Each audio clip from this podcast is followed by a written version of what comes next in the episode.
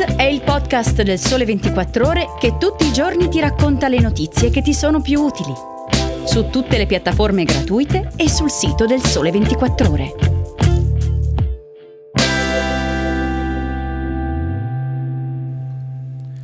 Ciao a tutti e bentornati all'ascolto di Start.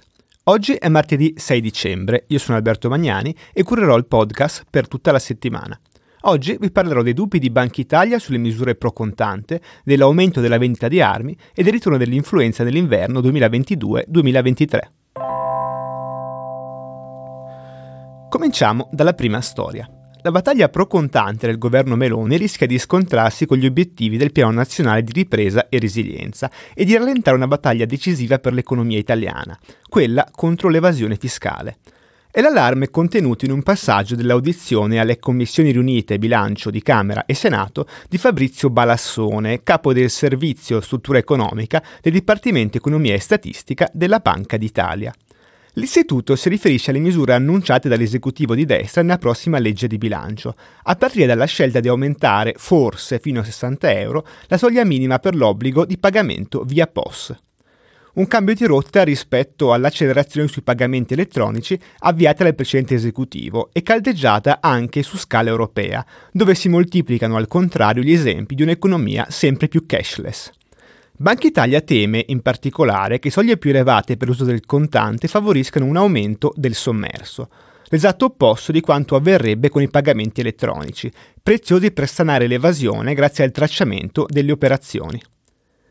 È chiaro che i soli paletti sull'uso del cash, prosegue l'audizione di Banca Italia, non possono sradicare da soli le condotte illecite, ma rappresentano comunque un ostacolo a diverse forme di criminalità e appunto evasione. Nel suo intervento Fabrizio Balassone ha riservato anche altre due stoccate indirette alla politica economica del governo in carica. La prima riguarda la stretta sul reddito di cittadinanza che dovrebbe materializzarsi nel 2023. Banca Italia è apparsa critica sulla scelta, evidenziando che il reddito di cittadinanza ha configurato un ammodernamento del sistema di welfare e che in sua assenza si conterebbero almeno un milione di poveri in più. La seconda critica tocca un tasto delicato per l'esecutivo, quello fiscale. Un altro provvedimento di bandiera del governo Meloni, la flat tax, rischia infatti di accrescere il divario nel trattamento tributario fra dipendenti autonomi, il tutto a sfavore dei primi.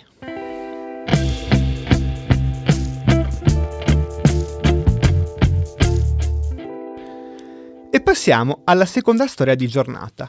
La guerra in Ucraina ha rabbuiato gli scenari di crescita per l'economia internazionale, ostacolando il rimbalzo atteso dopo il tonfo della pandemia di Covid.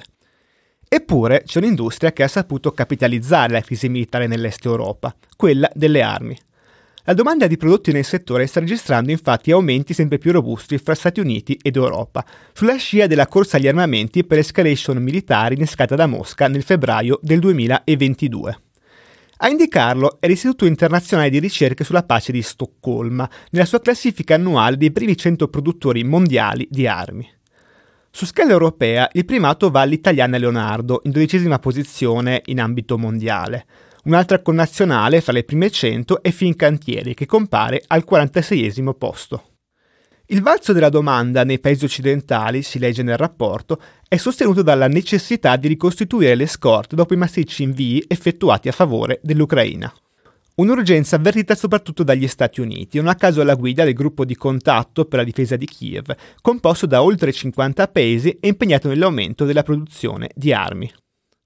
Solo a fine ottobre il governo americano aveva assegnato diversi contratti a imprese del settore, incluso un ordine da 624 milioni con Right Own Technologies e un altro da 663 milioni con la joint venture Lockheed Martin. E sono sempre gli Stati Uniti a dominare le graduatorie delle aziende del settore, con 40 società fra le prime 100, anche se l'Europa segue a ruota, con 21 società e 20 nell'ordine dei 123 miliardi di dollari. Su scala globale il giro d'affari lievita a 592 miliardi di dollari, su dell'1,9% su scala annua. Un incremento inferiore a quello che si registrava prima della pandemia, è vero, ma la tendenza è in crescita ininterrotta dal 2015 ad oggi.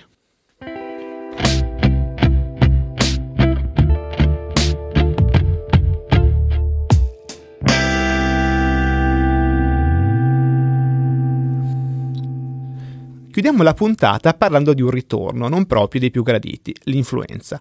Solo nell'ultima settimana, scrive Luca Salvioli sul Sole 24 Ore, si sono registrati 762.000 casi, in aumento del 36% rispetto ai 460.000 circa della settimana precedente. Nel periodo che va dal 21 al 27 novembre, secondo la stima dell'Istituto Superiore di Sanità, si è registrata un'incidenza di 12,9 casi per 1000 assistiti, un aumento chiaro rispetto al 9,5 della settimana precedente. La spenta ai contagi è impressa dai bambini, in particolare sotto i 5 anni di età, una fascia dove si conta un'incidenza di 40,8 casi per 1000 assistiti. Il risveglio influenzale, se lo vogliamo chiamare così, è brusco. Complici le misure di contenimento per la diffusione del Covid e l'utilizzo delle mascherine, le sindromi influenzali erano risultate quasi assenti nel 2020-2021 e ben poco diffuse nel 2021-2022. La buona notizia è che si sta registrando in parallelo una leggera flessione del Covid. Nella settimana dal 25 novembre al 1 dicembre sono stati censiti infatti 227.440 nuovi casi, giù dello 0,7% rispetto alla settimana precedente. Nello stesso lasso di tempo si contano però 695 decessi, il 9,5% in più rispetto alla settimana precedente, di pari passo all'aumento dei pazienti in terapia intensiva e nei reparti ordinari. Per oggi siamo arrivati al termine di questa puntata di Start. Come sempre, se avete dubbi, domande, curiosità, scrivetemi ad alberto.magnani-ilsole24ore.com. Start torna domani. A presto!